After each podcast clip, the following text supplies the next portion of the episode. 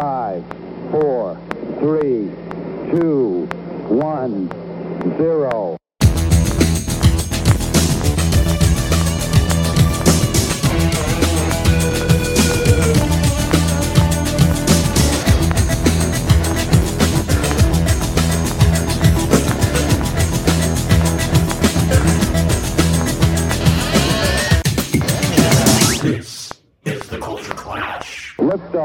We have a liftoff. Welcome, everybody, to the latest episode of Culture Clash here on the Fandom Podcast Network. It is great to see you all. We are live, and we are here to talk about Loki Season two, because Loki Watch twenty twenty-three is continuing, but we've got all kinds of other fun things to talk about, but I can't do it all by myself. As much as I would try, you guys would get bored really quickly.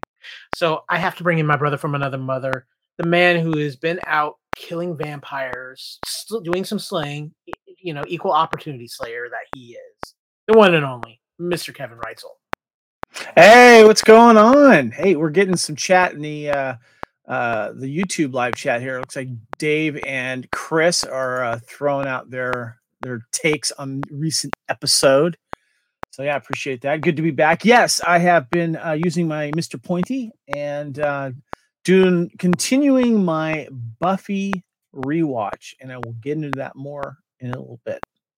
I just want to recommend staying away from priests named Caleb. This is true. Yeah. But guys, we are here to talk about Loki Season two as we're continuing Loki Watch twenty twenty-three. And we have a few other fun things plan- planned as well, including a little bit of news.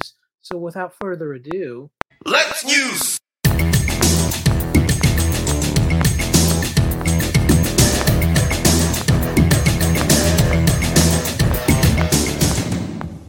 And we we start off on a little bit of a sad note this week with Let's News, Kevin, because one of my all-time favorites, Richard Moll, passed away the other day at the age of eighty.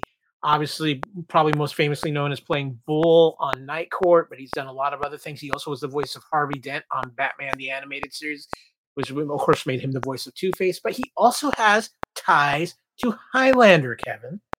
He does, and we uh, did talk about him recently on our Blood of Kings Highlander uh, uh, podcast, which you can also see on YouTube. Both Lee and I uh, did the podcast. We were discussing the Uh, premiere episode of Highlander, the T V series from nineteen ninety-three. And uh, Richard Moll played Slan Quince, the evil uh, baddie in that first episode. And of course, that first episode was crucial because uh, Connor McLeod himself, a fellow uh, clanmate of Duncan McLeod, who was the uh, uh, lead of the T V series, uh, came in to kind of pass the torch, sort of speak, make an appearance, and uh, Slan was the evil bad. And uh, there was a really cool fight scene on one of the bridges there in Vancouver, excuse me, a k a. Seacouver. But yes, uh, it's sad to know that uh, people from our uh, one of our favorite eighties comedies are slowly passing away. So yeah. Marky Post, yeah, I, what, last year I think it was, or uh, two years? Year? I think I think two years ago actually. Yeah. Now uh, she had cancer, and of course Harry, the late great Harry Anderson as well. It's just a shame because I, I don't believe he actually ever got to make an appearance on the new Night Court that's no, that's running, and that's so. been actually playing some pretty good numbers. But yeah, I was a big fan of Richard Moll. He will always be bold to me, but he ha- he had a great career. Uh, it always seemed like he was one of the nicer guys in Hollywood too. So yes, yes, yeah. But, mm-hmm. Kevin, speaking of Highlander, we've got Uh-oh. some interesting news on the Highlander remake front. Um. The actor strike is still going on, yes. However, the writers are back at work, which means pre-production on a lot of projects can go on. And it sounds like everything is in place for pre-production on the writing of this film to get going hardcore. And I know, Kevin, Blood of Kings has kind of been even in a little bit of neutral waiting for news on this film as well. Yeah, Highlander fans are kind of frustrated because it's just been delayed and delayed and delayed. You know, and of course, with the recent writer's strike and um, uh, actor's strike, it was like, yeah, okay, when is this ever going to happen? But the writer's strike ending and the actor's strike coming to an end could be a blessing in disguise when it comes to certain projects that either may have been delayed or on the bubble of being done because maybe priorities were given elsewhere.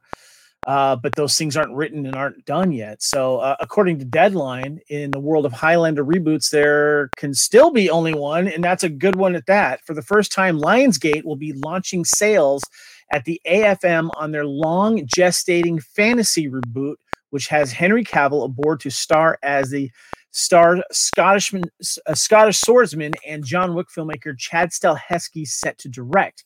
We hear this will be a big budget proposition, north of one hundred million dollars. Stahelski himself has previously talked about it, uh, akin the John, John Wick with swords. This team is eyeing a twenty twenty-four start. Uh, and, of course, I said before, Kyle, uh, and in Blood of Kings episodes that we've talked about, it was supposed to start, I think, back in twenty twenty-two and on, go on and on. So uh, this will be welcome news for A F M buyers whose pool of pre-sale projects are being diminishing by the ongoing strike. This new movie will be based on the eighty-six original, which starred, of course, Christophe Lambert and Sean, Sean Connery and Clancy Brown as uh, immortals hunting themselves, hunting them down. Um, and uh, producing the reboots are Joshua Davis, A K A from Fast and the Furious, producer Neil H. Morris Stahelski, um, through his eighty-seven eleven Entertainment Production Company, and Louise Rossner. The current draft of his screenplay is by Mike Finch, and the late Peter S. Davis, producer of the original Highlander, initiated development of the new, fo- new film, Summit first, acquiring remake rights to the original in two thousand eight. So it looks like uh, this is a big step for us Highlander fans and uh, fans of, uh, you know, sor- sword and sorcery, uh, you know, movies t- going forward, that it's nice to see more of this happening. But this is a good sign, Kyle. It, it is. I'm glad to see it. And, you know, this like this brings up a good point. I know our good friend John Mosby talked about this on his Echo Chamber site as well. And I'm sure we have a couple of friends um, besides Mister Mosby, including Mister Melville, who might be pretty tied into what might be going on with this film. But this is an interesting time because you do have the writers back. And I think we could see where there's a lot of projects that have been kind of sitting there. And now that at least the writers can go to work, that they might be ready to hit the ground running on some of these projects as soon as the actors can get back to work. Yeah. I want to let people know that, um, uh, when it comes to information and such, John Mosby, who released uh, an article just recently because of this news on his Echo Chamber uh, dot online website, we know John Mosby very well. I've met him through the Highlander community, but we've had him here on the Fandom Podcast Network talking about Star Trek and, uh, and Doctor Who and a bunch of other stuff. And he is a writer himself. He's done a lot of interviews uh, on sets of movies. He was on set of it was. Uh, was the last Highlander movie. And so he knows a lot about the Highlander world. And uh, this, I just want to re- read a little bit of what he says. Says, even asked the most stalwart fan of Highlander about the progression of the new feature film, a proposed reboot of the core concept and characters that they likely give you a sigh and knowing look that echoes the fact that the film sequels were a series of ever-decreasing circles, and that the triumphant T V series has been in reruns for twenty years, and that the movement of the new film has been so painfully built on rumor and lack of movement that they doubt it would ever happen. However, there's now some genuine, if virtual, movement on the reboot reported through industry site Deadline, due to the, due to be directed by John Wick's Chad Stahelski and feature uh, Superman star Henry Cavill.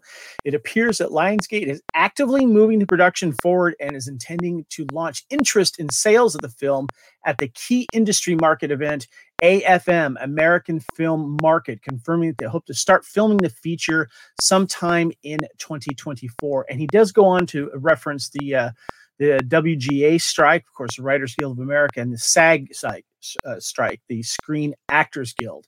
And um, what this event is, it's basically studios, uh, uh, people trying to sell movies to studios and to distribute them.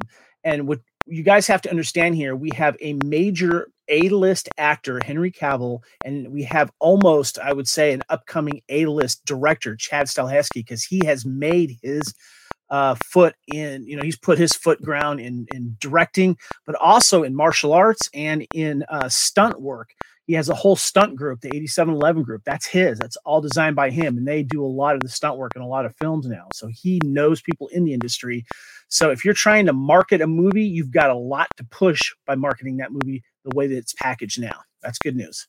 Yeah, and I just I'm so I'm excited for this because I really think Henry Cavill, who I know he's also got that Warhammer project, which is a passion yeah. project of his. He's basically a big handsome nerd. Let's just put it yeah, out there. Yeah, Come yeah, on. yeah. Just puts the rest of us to shame. But before before we get on to the next news, I just felt that was appropriate. Hey, Blood of Kings switch. I like that. Yes, yes. um, guys, we got some big news, too, regarding Doctor Who. And the reason why I've got to give a shout-out to Dan Hadley, our host at Type forty, uh, a Doctor Who podcast. First of all, he actually commented how he frustrated he is with the Highlander situation as well, because he's a big fan. And he's been, he's like, just give me, don't tell me until we get a trailer. But, you know. Yeah, I tried to meet Dan when I was in the U K, but, man, he was busy. I couldn't do it. Well, he's been busy because this is the sixtieth anniversary of Doctor Who, and he has been covering it all over the place on Type forty. So please go check that out here on the Fandom Podcast Network or find the Type forty feed, feed because Dan is doing a phenomenal job. But he we is. did have some major Doctor Who news released towards the end of the week. And that is the release of these three David Tennant specials and when they will be airing. Now, here's the twist to this, guys. If you are not aware, outside of the U K, the only place you will be able to see these Doctor Who specials is Disney Plus. Disney Plus is the exclusive distributor of Doctor Who, current any new Doctor Who, starting with these specials, as and anywhere in the world besides the U K, which they will air on the B B C. But we do have the dates of these specials. Um, the first special will premiere November twenty-fifth, which is called The Star Beast. It will be followed by the special titled Wild Blue Yonder on December second and The Giggle on December ninth. The specials reunite the fourteenth Doctor, also known as the tenth Doctor, David Tennant, and um, companion Donna Temple Noble, played by Catherine Tate. I love Catherine Tate, by the way. I'm really excited about this. Yeah. As they come face to face with their most terrifying villain yet, the Toymaker, played by the one and only legend Neil Patrick Harris in his Doctor Who debut. Nice. All will premiere on Disney Plus globally, except in the U K and Ireland, where they will air on the B B C. Um, this is a huge deal, Kevin.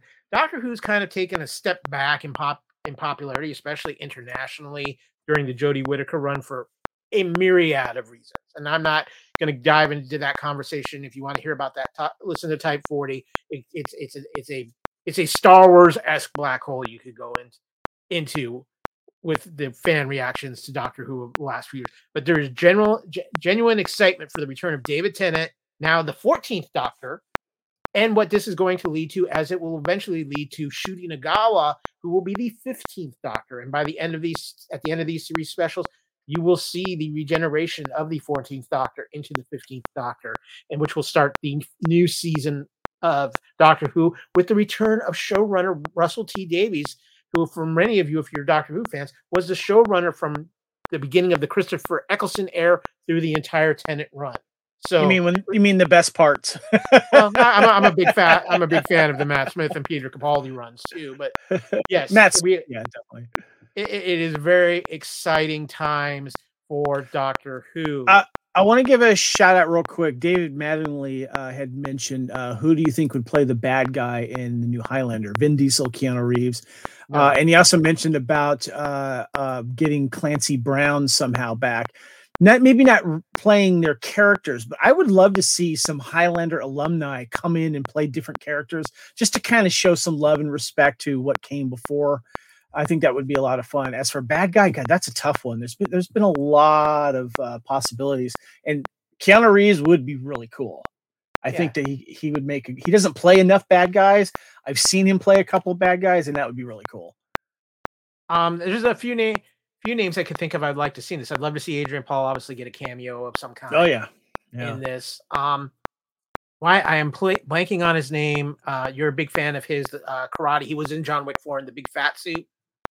Oh, uh, uh, Scott, um, uh, Scott Adkins. Yes, Adkins. Yeah. I would love to see him in a Highlander film. Yeah, well, he's uh, he's he and he and Chad Stahelski are definitely, uh, or or like um, what's his name? Who was in uh the third one? Uh, Mark Dacascos. He would be a good yeah. villain too.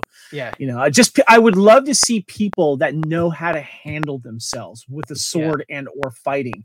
And I think we're getting to the point to where we have a lot of actors to choose from that have that type of action and martial arts or just action prowess. That would be a lot of fun. Yeah, I, I agree.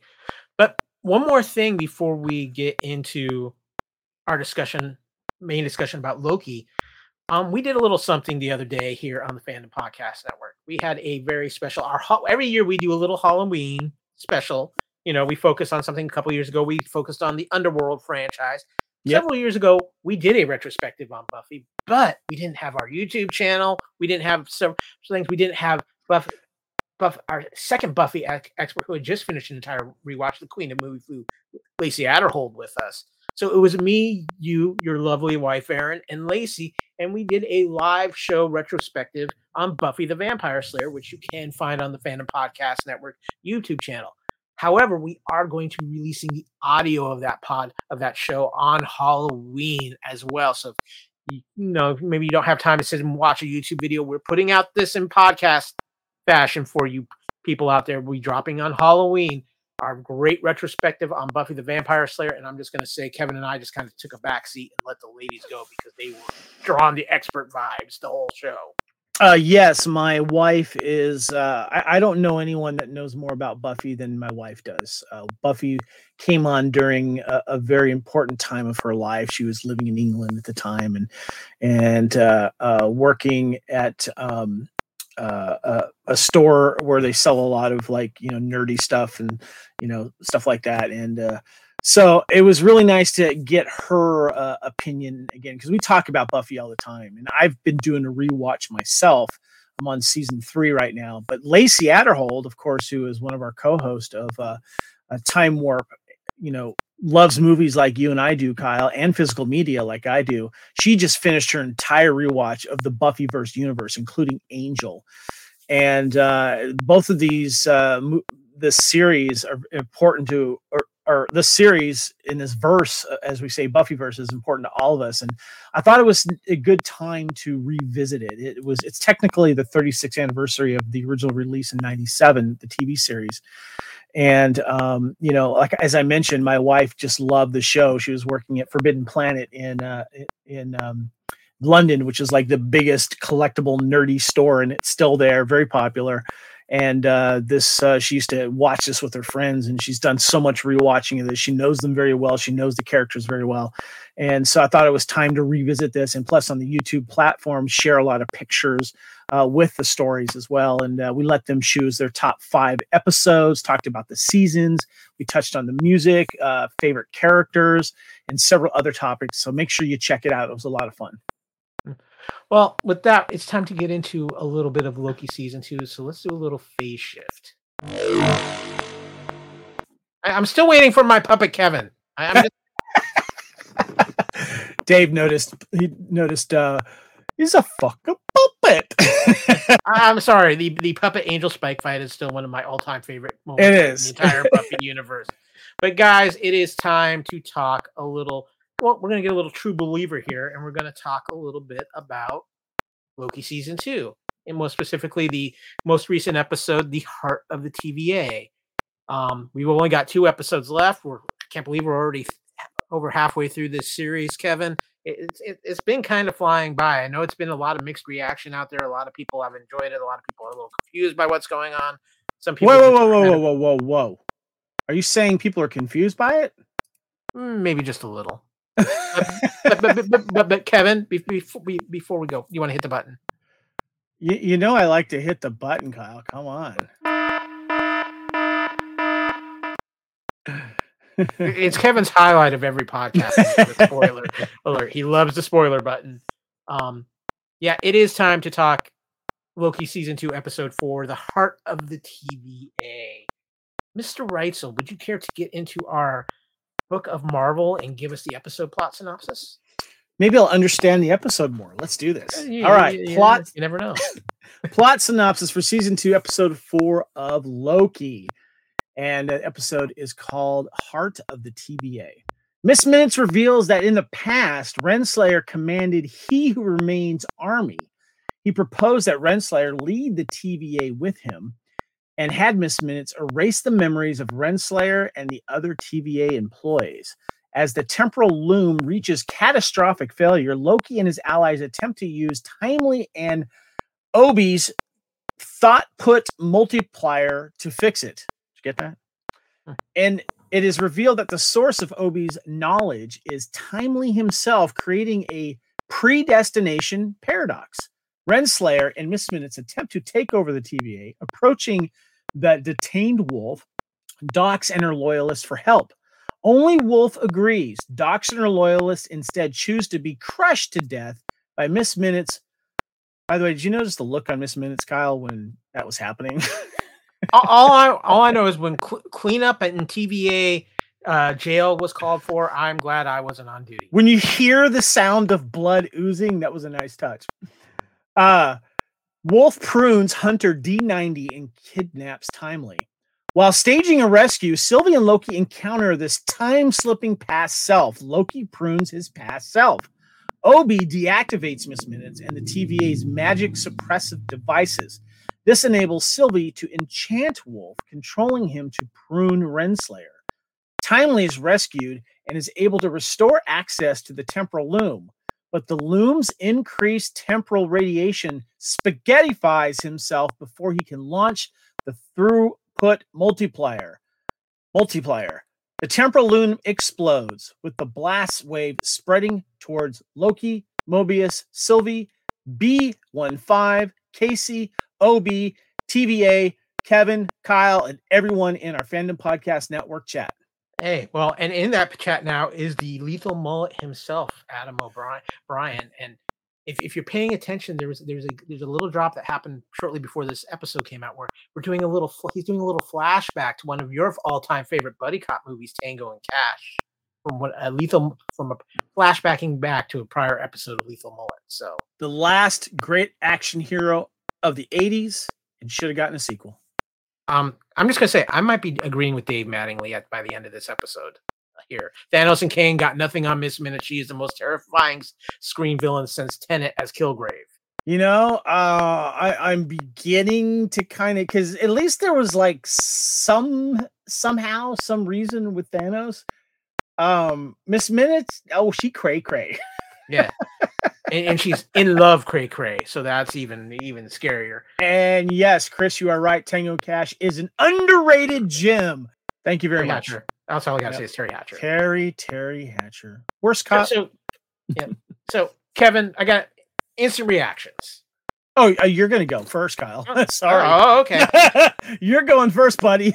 Oh, okay. Well, so so so here's the thing for me. I'm I'm actually really enjoying season two. Um. You ever read like a novel or something and you're feeling lost and you're feeling lost and all of a sudden something clicks and it's just like everything falls into place? That's kind of how I'm, that's how I'm feeling about Loki season two right now. It's just everything's falling into place. I love, I loved a lot of things they did this episode, including some very interesting timey-wimey things that they did, which I will get to later when we get into the topics of this. Kevin's already, the vein is popping out of his forehead. I was like, okay, across the screen. Okay, I'm, um, I'm sorry. I, I, I'm going to ask the chat straight up right here.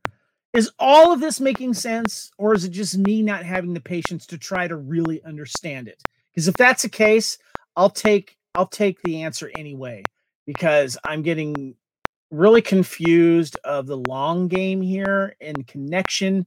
I, I, I just I, and there's so much freaking technobabble in this show. I'm sorry. I need it dumbed down a little bit. You guys in the chat, are you understanding every little bit of this? Because if not, that's fine. okay. Okay. Well, with that, you know what? We're going to go right into our. We're, we're going to go. We'll get, I got a little trivia for everybody. We're, we're, we're going to get into Kevin's reaction. And oh, Dave, episode one knocked it out of the park for me. Episode four caught up with that peak awesomeness. So Dave's enjoying it. That's fine, but he's not saying is if he's understanding it. Like I'm not.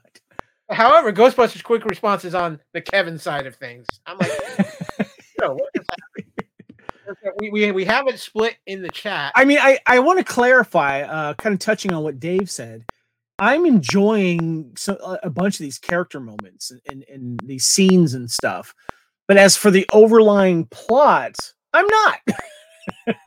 so, so we're, we're, we're going to get into all this, but let, let, let's hit, hit some things up first with um, a little Loki trivia here.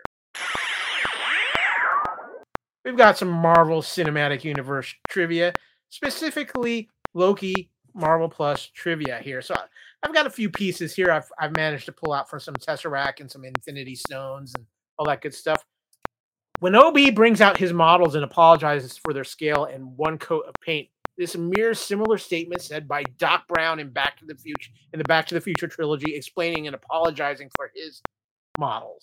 So, you know, little t- time travel sh- respect uh, going by, on. By the way, real quick, I'm going to kind of go along with what uh, Chris and Dave is saying, saying they're bi- they're they're enjoying the ride. Maybe they don't understand it right now, but they're kind of curious to see what's going to happen in the season. Maybe that'll clear it up a little bit. That's just, I'm kind of paraphrasing by w- both of what they've said. Yeah. Now, one of the big reveals in this episode was, of course, Renslayer's true connection to He Who Remains, Kang, or whatever you want to call him. But Renslayer and Kang have a complicated past in the comics as well. In that in that canon, the pair fell in love after her empire was conquered by Kang.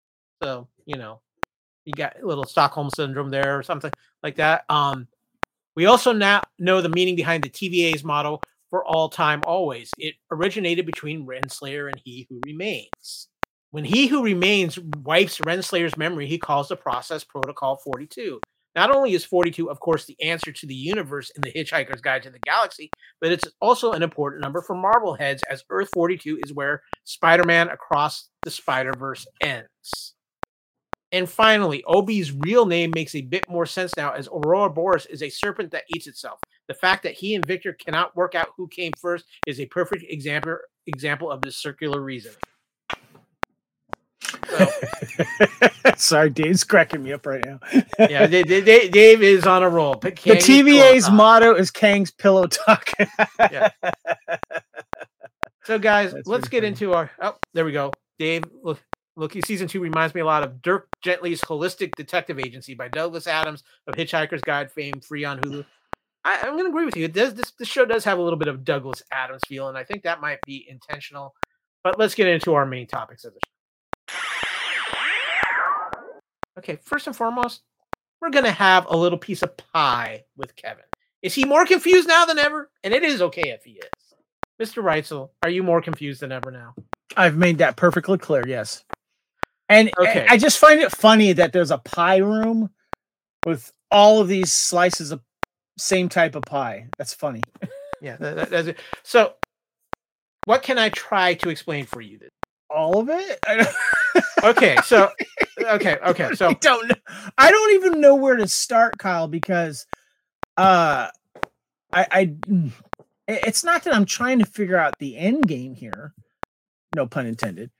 I, I'm just. Uh, I don't know. I, I feel like instead of laying a path, they're just kind of like they're they're jumping from rock to rock over the water, that type of thing. I don't know. That, that's probably not a good way to explain it, but no, I, I, I don't. I, I don't feel like they're. I, I think they're trying to. I, I, I, I think they're trying to be too cute with the plot. I think because so, for me to follow the plot, it's not fun. I like following other plots because of the the pieces that they're laying out a little more obviously, I guess. I don't know. Um, but I like the moments between the characters and seeing what's going to happen. But uh, I, I'm just, yeah. I I don't know if they're catering more towards the uh, the comic book people, and that the people that aren't the comic book people are just kind of going, eh, whatever, like me. So I don't know. Okay, so I'm going to throw this out there right now. I think we need to stop with the comic book comparisons because this is so far away from anything with the comic book other than a little pieces here and there that we don't, you don't need to worry about that. So let's throw that out. I think for anybody who's looking for like a final end game in the Loki, in this Loki series, you're going to be highly disappointed because this show is all about setting up of what's to come in the M C U.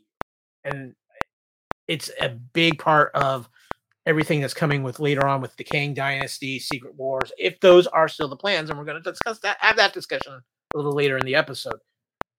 what I'm seeing happening right now is this is just like, I, I feel like in a way where this show is probably starting up the setup of the soft reboot of the M C U that they've been talking about for a little while now. Um, so, and it, and by doing that, it's putting the tools in place. The, the biggest thing from for me that I'm that's kind of getting some clarity is I'm understanding the concept of what the T V A is trying to turn into. Instead of pruning all these realities, they're trying to save the lives of all these real in all of these different timelines instead of pruning them and killing all these people. So they've kind of flipped on that, even though the consequence of that is we could be getting more variants of He Who Remains, aka Kang, aka Victor Timely, and that could lead to the Kang variant war, which is a big that is a big thing that probably is leading to um Kang Avengers Kang Dynasty, because that was a big story in the comics, Kevin, was all these variants of Kang, because Kang is a time traveler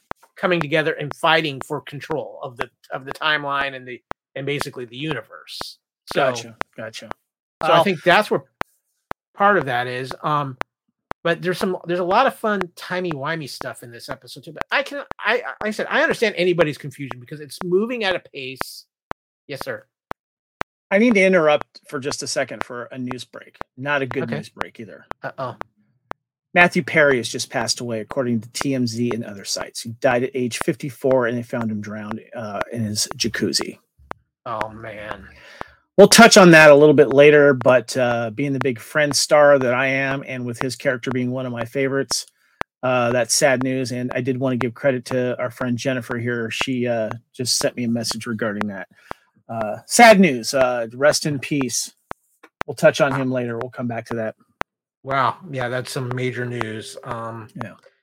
But we'll talk about that a little bit here at the end of the show. Um, okay, with that news, um, let's just, I'm gonna, I'm gonna move on to the next topic then, because the next topic is things get a little timey-wimey in this episode of Loki. And I can see where maybe, again, Ke- I know you had a little confusion with the time aspect of this. Is it, is it your, is it your expertise or better expertise on timey-wimey storytelling than I, because you, you're more into Doctor Who than I am, that maybe you kind of get this type of thing, because I love time travel things, Kyle. I love timey-wimey stuff, but, you know, I'm I'm just having trouble following it on this show. Yeah, um, Dave Mattingly, I, I'm hoping you can back me up here because you're a timey-wimey fan, but as everything goes to plan in the T V A, it becomes clear that this is when Loki went after time slipping in episode one. If you recall, he was pulled into the future where alarms were blaring as the T V at the T V A as he walks towards an elevator that revealed Sylvie. Just as he reaches toward reached towards her, someone pruned him from behind. We didn't see who it was in episode one. Well, now we know it was Loki who did the pruning. That's not all either. After he answers the phone, he learns that O B it was O B on the un- other side wondering where they are.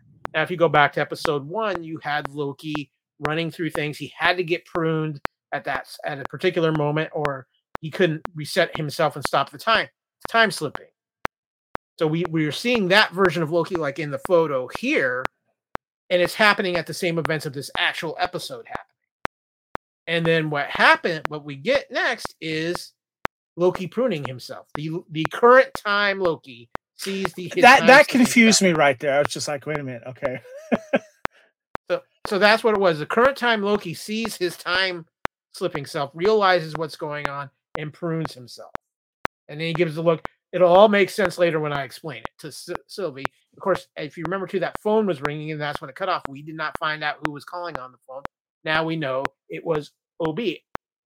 This should, I really think that the time travel stuff they have done in this this season of Loki has actually been very intelligent and very well done. And I think this was another great example of it to kind of tie, it's tying some things together. And I think it's, It's been very interesting how they've done it. And I think it's some of the smartest time travel work that they've done, I've seen done since Back to the Future.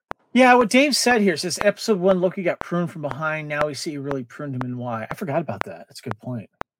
Yeah, so, good idea. He yeah. had Loki had to be pruned by in a particular moment, because if that moment passed, then he would be time slipping for forever. So yeah. he knew it. He But didn't we learn from season one that prune people go to some prune world? Uh, not not all of them, but and I think I think with all the timeline variants now being created, because remember in season one they were pruning everything and there was just a sacred timeline. Now there's all these different timelines. So that that could be having an effect on pruning as well. Well, but that gets us to the final topic. Is everyone dead? At the end of the episode, Victor Timely is turned into temporal spaghetti. Miss Minutes is rebooted. Renslayer is pruned, and the loom explodes. But we, but wait, we still have two episodes left, Kevin. And okay, I got, a, I got go a ahead. question about this. How is Miss Minutes so powerful? Well, she has, she was an A I created by He Who Remains, and just is centuries, if not millennium old, and has grown as an A I to this. So, so what you're level. saying is she's an evil A I. Yeah, what you're saying using- is she deserves to be on an episode of Star Trek Lower Decks, which has had a lot of fun with evil A I. Yeah, exactly. uh, Dave Manley throws in, this time around, Loki was pruned in sync with the temporal aura extractor, so he wouldn't time slip anymore. So that's that's part of the reason why he didn't go to the pruning place. Okay. I see. This is why I need Dave in there. This is the reason why I need Chris in there. I need you guys to explain this to me. Yeah. Um, Ghostbusters quick response. I did respect the dark humor of Timely's demise. Mm. And Dave typed, everyone is not necessarily dead. Magic works in the T V A now since the rebooted reboot removed the safeguards, and that's one of the things I was going to get to. So thank you, Dave. Um, okay. We have, of course, Victor Timely here right before he turned to spaghetti. And then at the episode closes out, Loki is seeing the explosion of the loom coming towards them. But Dave, um, dad joke of the week. Timely uh, met time- and untimely demise. uh, I needed that. That was good. um, yes, the mat with, with the reboot, which took out Miss Minutes and, uh, and allowed magic to happen in the T V A again. Um, Yes, that's that's a big part of this. You you know, we've got different timelines, different time frames. There's a lot of interesting stuff. This is my fear. We've got two episodes left. And Kevin, I am truly worried about your mental state because I have a feeling episode five could go real meta- metaphysical here on us and be a real head trippy space. Yeah, sometimes you just got to say W T F, just watch it and go with it. Yeah, I, I think I think that is where we might be headed. Um, so yeah, it's I'm enjoying it. I'm kind of nervous about what we have left in these next two episodes, but I'm I'm I'm on board for the ride. If nothing else, Kevin, like you, I'm enjoying the character moments in this. I'm a, yes, I'm understanding some of the aspects, and I think I know where they're going with this, even though we're not going to get a resounding finish to all of yeah. this. Um, That's and with that, that's going to kind of wrap up our Loki coverage. We've got another topic we want to talk about, but I think, Kevin, we need to kind of take a swerve here because I see you've got something on your screen, and I think we need to share it. Um, yeah, guys. Uh, so we just got the word that uh, um, Friend star Matthew Perry dead at fifty-four after apparent drowning, according to T M Z. Uh, says here, Matthew Perry, one of the stars of Friends, has died. T M Z has learned. Law enforcement sources tell us that the actor was found Saturday at an L A home where he he appears to have drowned. Our sources say first responders rushed over for, for a call of a cardiac arrest. It's unclear where exactly on the grounds this happened. Our sources say he was found in a jacuzzi at home, and we're told there were no drugs found at the scene. We're also told there was no foul play involved. Perry is most famous for his role as Chandler Bing in the hit nineties sitcom, which ran for ten seasons. And with him in all two hundred thirty-four episodes, his character was a fan favorite, uh, as was performance, mannerisms, and lines in which he have gone on to be recreated and spoofed by fans all over the world. One comes to mind in particular. Could... Yes. Uh, sorry. Uh, while Friends was the biggest claim to his fame, Matthew Perry had starred and guest starred in countless other T V shows over the years, such as Boys Will Be Boys, Growing Pains, Silver Spoons, Charles in Charge, Sydney, Beverly Hills nine oh two one oh, Home Free, Ally McBeal, The West Wing, Scrubs, Studio sixty, On the Sunset Strip, Go On, Odd Couple, and more. He's also acted in a handful of memorable films, mostly comedy, like Fools Rush In, Whole Nine Yards, Three to Tango, The Kid, seventeen Again, Getting In, and many others. He's been off the scene more recently, not having acted since a T V miniseries in twenty seventeen. While his on-screen persona was affable and upbeat, Pathew suffer- suffered mightily behind scenes, notably from his addiction to drugs and alcohol, painkillers specifically. He was hooked on Vicodin for years. Even while on Friends, he had been in and out of rehab. Matthew opened up about his painful chapter of his life in a memoir he put out last year where he detailed the struggles he had, including his clear weight loss gain on the show. During his press run for the book, Matthew did a number of interviews where he got incredibly emotional, including one with Diane Sawyer where he detailed his story. While Matthew Perry appears to be clean and sober, a year ago, a year prior, he and other cast members were plugging the Friends reunion show, which I do remember watching, drew concern from fans as they felt he appeared unwell at times, slurring his words and looking a bit out of it. I can confirm that he did. On top of his substance abuse, Matthew also dealt with health issues, some of which were serious and required ho- hospitalization. So it goes on. Um, Kyle, this is a sad loss. Uh, I was a big fan of the Chandler character. Some of our favorite, one of some of my favorite scenes include Chandler. He has some of the best lines. Uh, it's a sad day that um, we thought that the Friends Friends would be around for oh, quite a bit. He was only fifty-four, man. fifty, yeah, uh, I, I think about this. And, yeah, that's a year older than I am. Yeah, but I also, I, yeah, I'm. I mean, I, I'm, a, I'm a fan of his too. I mean, we thought the Friends would be around. They were the generational defining for a lot of us.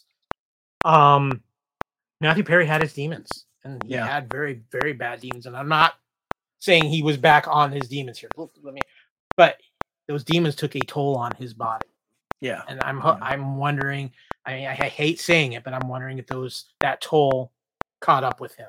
Unfortunately, yeah. yeah. And, and just so you know, um, this Friends is one of those shows that my wife and I have bonded on. Uh, it's one of those things that whenever we're traveling, hotel room, uh, hotel T V, Apple T V, or Google T V, we just throw Friends on, and we have some of our favorite episodes that we enjoy and stuff. But uh, it's just it's just one of those one of those sad things that uh, did not expect it to hear today. But um, there's a part of me, unfortunately, that's not surprised that he's the first to go. Yeah, I, I agree with you. Rest in um, peace, Matthew. I, I'm sure there will be a lot of tributes, whether it's on social media or through other ways over the next few days, and I'm sure we will get a lot more information on what happened. But yes, definitely rest in peace, Matthew Perry. So. With that, um, I'm gonna move on to our next topic. I was gonna, I'm gonna, I don't, uh, it's kind of, I was gonna make it like our or- orbital hot bomb topic, but under the light of the circumstances, I just want to bring it up in a kind of a general conversation here. I want to talk about the state of the M C U right now because we've got the Marvels coming out, and then it's kind of be gonna be a while before we see anything on the M C U front because of the strikes. Everything's been delayed. One of those big things is Deadpool, Deadpool three, which I, I think but, a lot of people. But we have the Disney Plus show that's already in the can, though, right? Um, what's her name? Uh, actress that was in Hawkeye. Oh, um, Haley Steinfeld. No, the other character, the one, the one that's deaf. With, oh, it. Echo. Echo is in the Echo, can. We yes. will have, we will have that. That's almost become an afterthought, and that's part of yeah. it because that's dropping all at once right after the first of the year. It was actually supposed to drop in November. They pushed it back to the first of the year. Um, but there were some couple of interesting stories that I think really reflect what's going on with the M C U here. Um, one is Daredevil Born Again, which I think the M- they are planning to be a big show on Disney Plus. It's scheduled for eight, two, uh, two seasons and nine episodes, eighteen episodes altogether. They had started production on this before the strike and actually had film done some filming. And apparently Kevin Feige and Bob Iger and the heads of Disney were not happy with what they saw.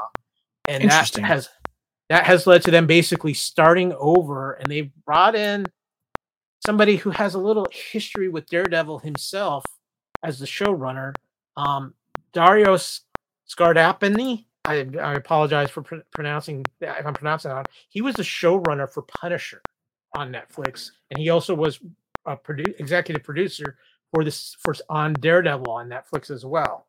They've also brought in a couple of new directors and directors we are very familiar with because we just talked about something they directed, and that is Justin Benson and Aaron Moorhead, who have directed several projects on Disney Plus, including most recently several episodes of the current season of Loki.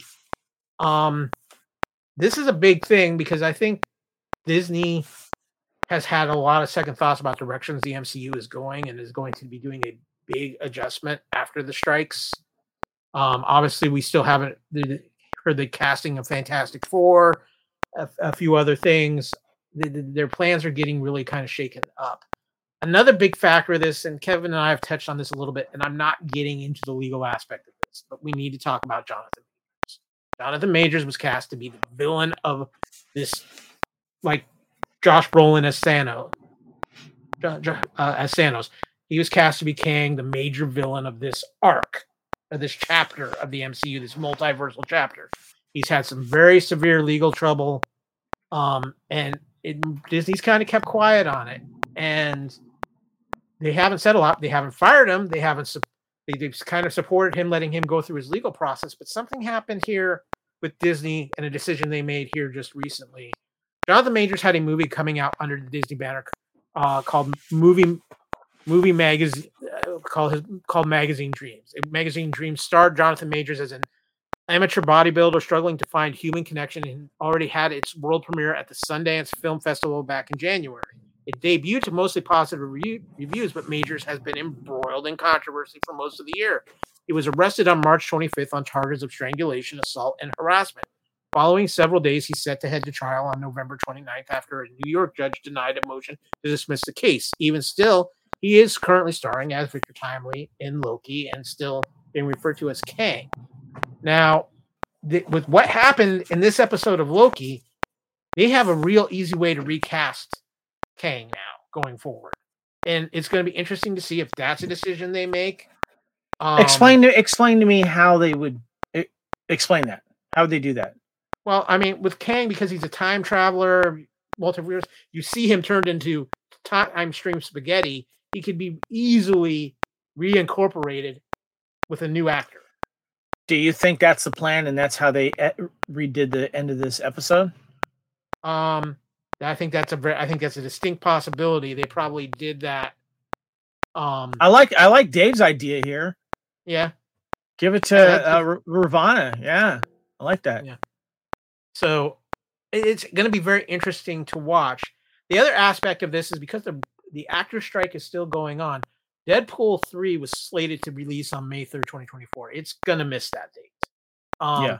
Sean Levy has kind of dropped that hint, but it's pretty much miss going to miss that date. There are some rumors that the Captain America film with um, Anthony Mackie as Captain America could fill in that slot, because that was pretty much down to post-production at the time of the strike. And now that the writers are back, they can kind of deal with some of that.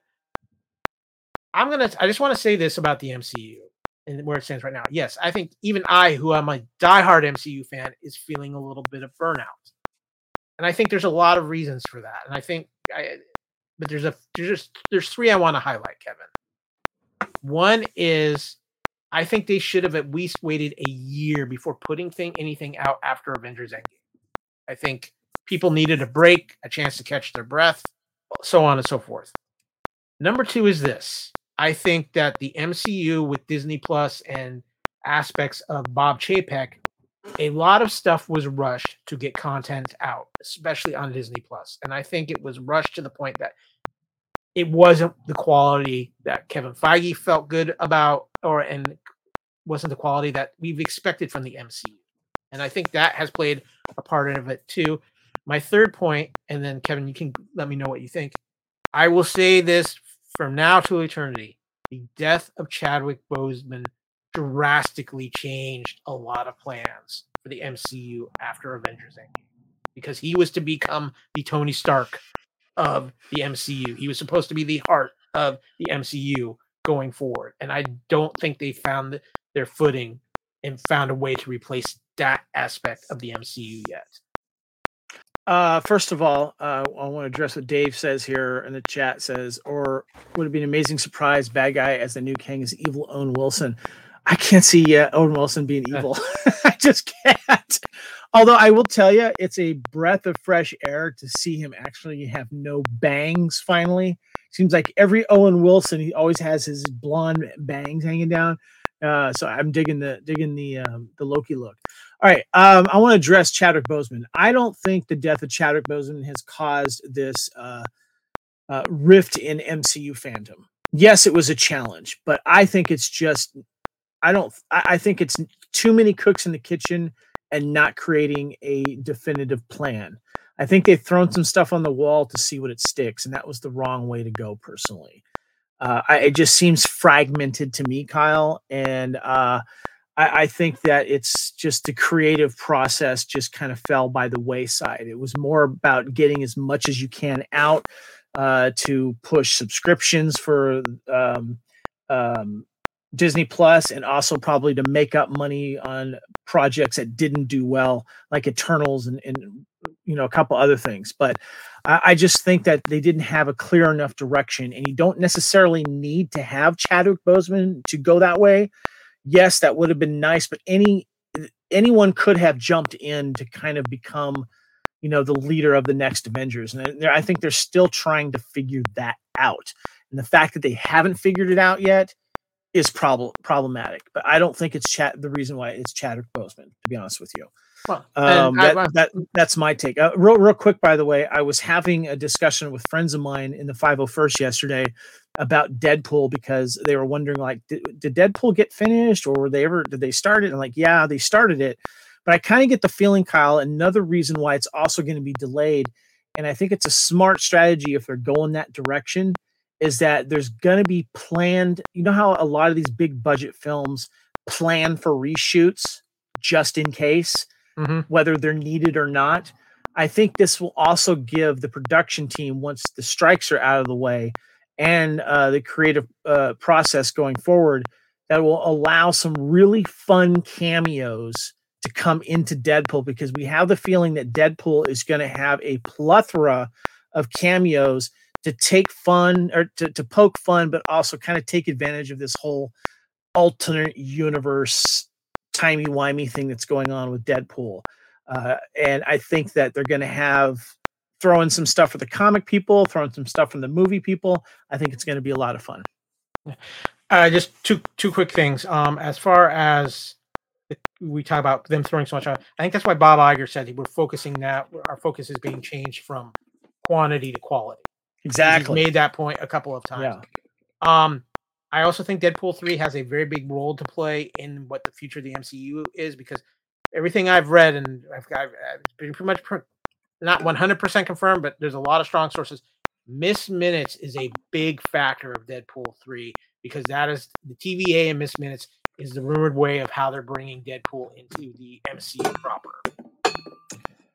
You know, um, I wouldn't be surprised. It's a powerful entity there, and you know, using something like that to uh, to get these people into Deadpool and uh, Deadpool into the M C U would be a great way to do that, and hopefully maybe tease some Fantastic Four and stuff like that.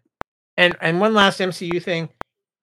Last year they put out a great special, Werewolf by Night.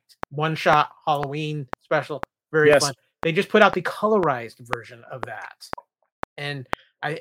Oh, that's awesome! For, I didn't know that. If you're looking for something fun to watch Halloween over the next couple of days, go watch, go check that out. Werewolf what a pleasant surprise that was! I might revisit that. That's good. But I'm making a point, Kyle, and I want to ask you this question, and I want to ask the people in the chat, um, related, Halloweeny. What type of Halloweeny stuff are you going to try and watch? Are you going to try to watch something you haven't watched before, Kyle? Or are you going to try to watch a classic that you're going to do on a rewatch? Uh, I'm, I'm, leading, gonna... I'm leading to something that I'm going to try to watch that I haven't seen in a while.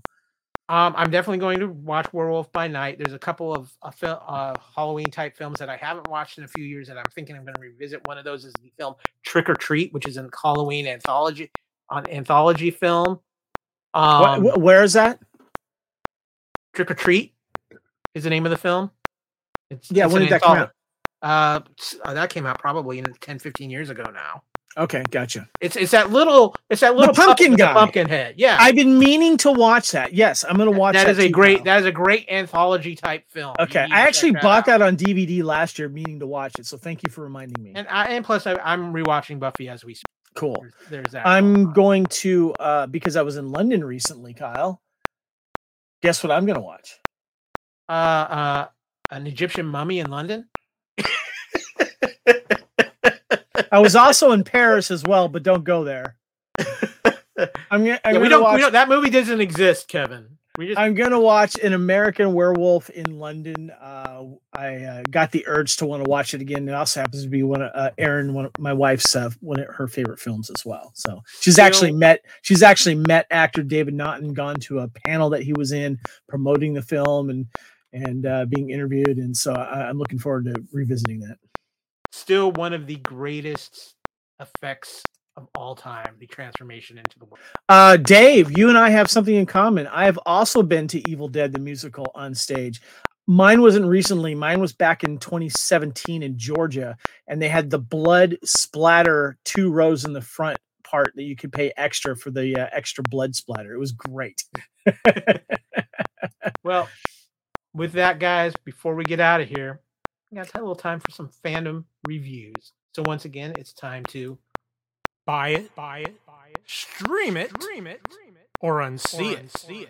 And look at that spory logo Mister Reitzel came up with. Look at that. What's that? What's going on there? Well, Kevin, I'll be honest with you. We've been doing a lot of podcasting. I'm doing Buffy rewatch. I've had a lot of work things going on. I've been trying to get, get caught up on a few things. So I haven't gotten a chance to watch a whole lot, but you've got, you were able to pick up a couple things from Buy It, Stream It, or Unsee It.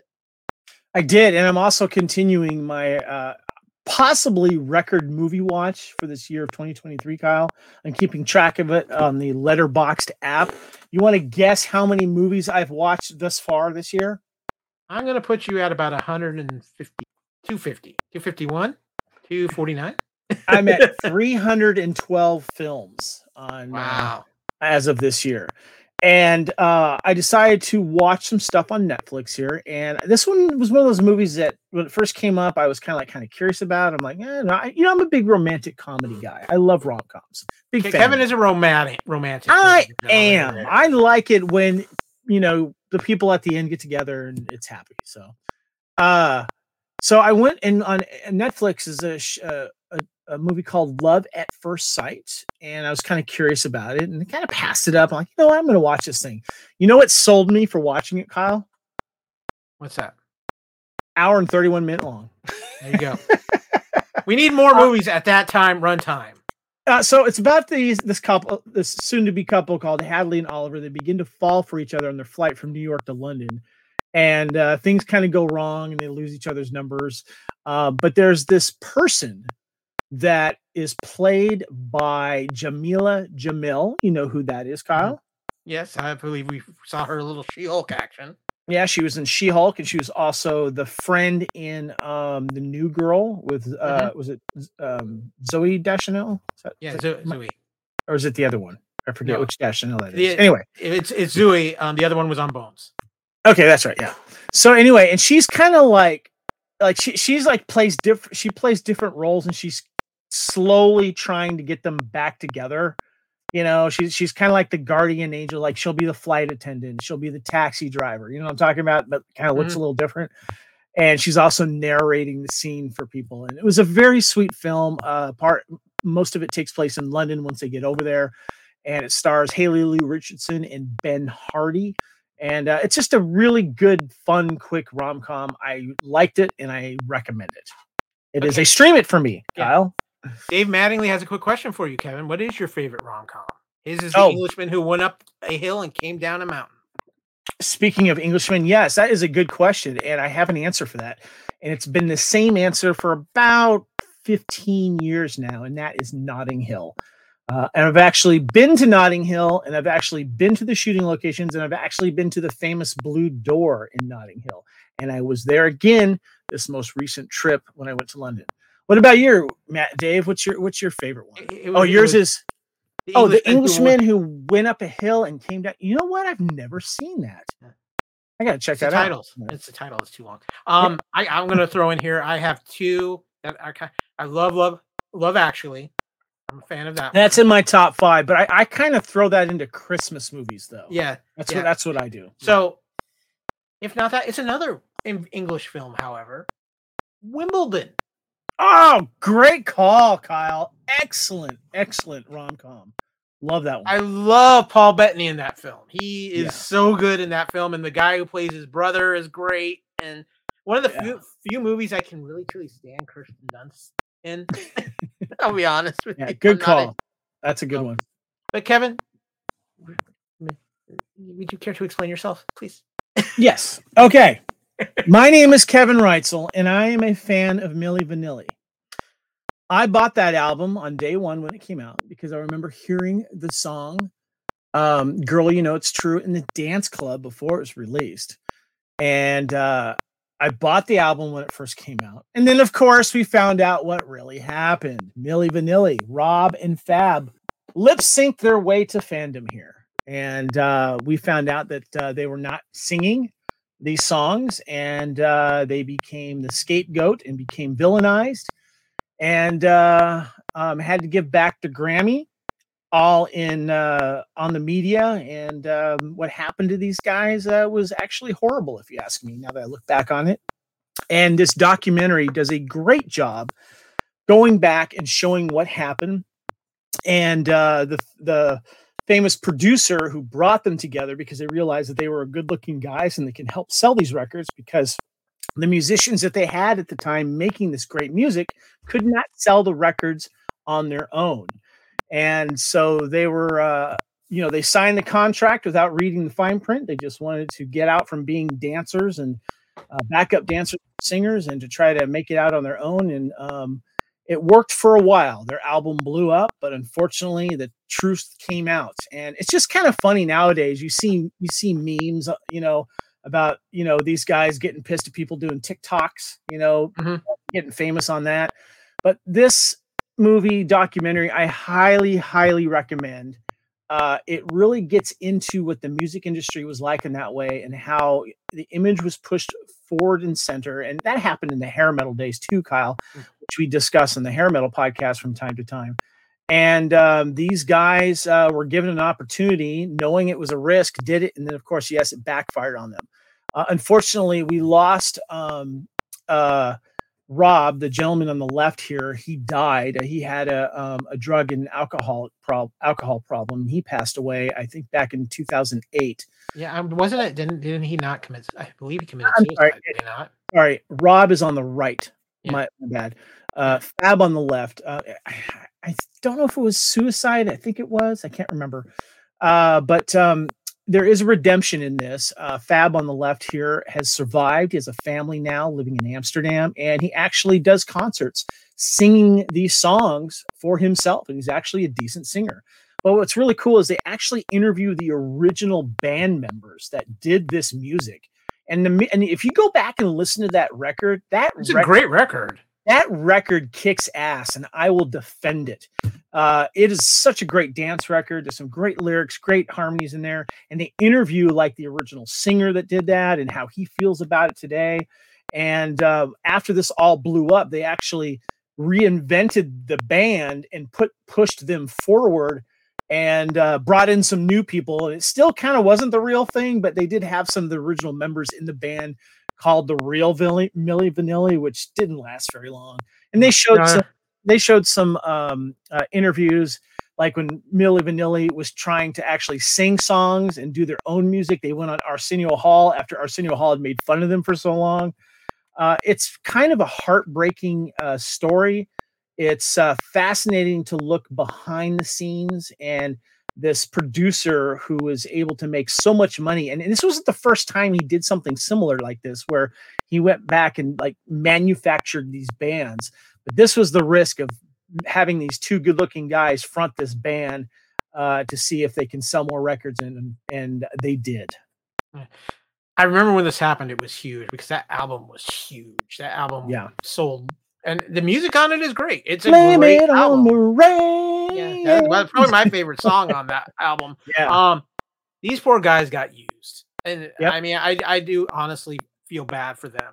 They got they got used. They were by part of the system, and I, I on one hand, I don't blame them. You get caught up in all that fame and excitement, but it bit yep. them in the ass. They took the risk, and it bit them in the ass. You know, before um Rob passed away. Um, it would have been nice if they all just got together, even the original band members. Because if you think about it, if you look about what other like rap bands and stuff, just think of Rob and Fab as the hype men, you know, and yeah. then you have the real musicians play behind. But, you know, like when I saw, when they showed recent video of Fab um, singing, he was pretty good. I got to say, And he's got a well, wife remember, and kids now, and he's happy. And I remember you know. people were always suspicious because when they first started, their accents were so heavy from yes. where they came from. Yes. People were like, something's not adding up here. And then, of course, yes. everything happened. They they talk happened. about that. They they talk about that. They're like, wait a minute. So it's just not right now, but who cares? They're good looking. Yeah. So, yeah. So the sad part is if this would have happened today, it would have probably just been embraced. Um. Yes, definitely. By the way, uh, just uh, it. I would actually buy this uh, documentary, so it's it's a buy it for me. Make sure you check it out on on uh, uh, was it Netflix uh, Paramount Plus? Excuse me, it's on Paramount Plus. Check it out; it is awesome. Well, with that, guys, we're going to wrap up this episode of Culture Clash. Been a, been a weird one. Yeah, I know. Well, you know, when you get bad news uh, live, if you can report it, we got to do it, Kyle. And uh, shout out to the uh, chat there, especially uh, Dave and. Um, And uh, Chris for jumping in there. Appreciate you guys. And uh, please, uh, if you're listening to this, please subscribe to the channel. If you're not already, please uh, get other people to do it. We're trying to get our numbers up there. And remember to hit like and, and comment. We really, really appreciate that. Yeah, ab- absolutely. And of Thank course, you, Chris. You find- Later, Gators. And of course, you can find the Fandom Podcast Network not only here on our YouTube channel, but of course, also with our all our great podcasts on f p net dot podbean dot com or on any of those amazing podcast catchers out there, whether it be iTunes, iHeartRadio, Spotify, so many others out there. Um, and of course, too, you can find us on social media. Go to the Fandom Podcast Network Facebook page. We keep you updated on all the happenings in fandom. Um, you can find us, too, on at FanPod Network, on X, Twitter, whatever you want to call it these days. Um, you can also find us on Instagram at Fandom Podcast Network. Um, you can find me, Kyle, on X, Twitter, or whatever you want to call it these days, at A Kyle W, or on Instagram and thre- threads at A Kyle Fandom. Kevin, where can people find you? Uh, you can find me on X, Twitter, um, threads, and Instagram at Spartan underscore Phoenix. And just a quick tease, we have a new episode of Time Warp uh, nineteen eighty-three coming out. Uh, we're talking about the months of October and November. And look for some couch potato theaters of movies that we love celebrating thirty years. And there might be some that aren't celebrating thirty years, but they're they're still on an anniversary. We got some That's right, fun yes, stuff planned yes. before before the year is out. So, um, rest in peace, Matthew Perry. Yep. And as always, like we say, especially today, respect each other, and most importantly, enjoy your fandom. And with that, we are out of here.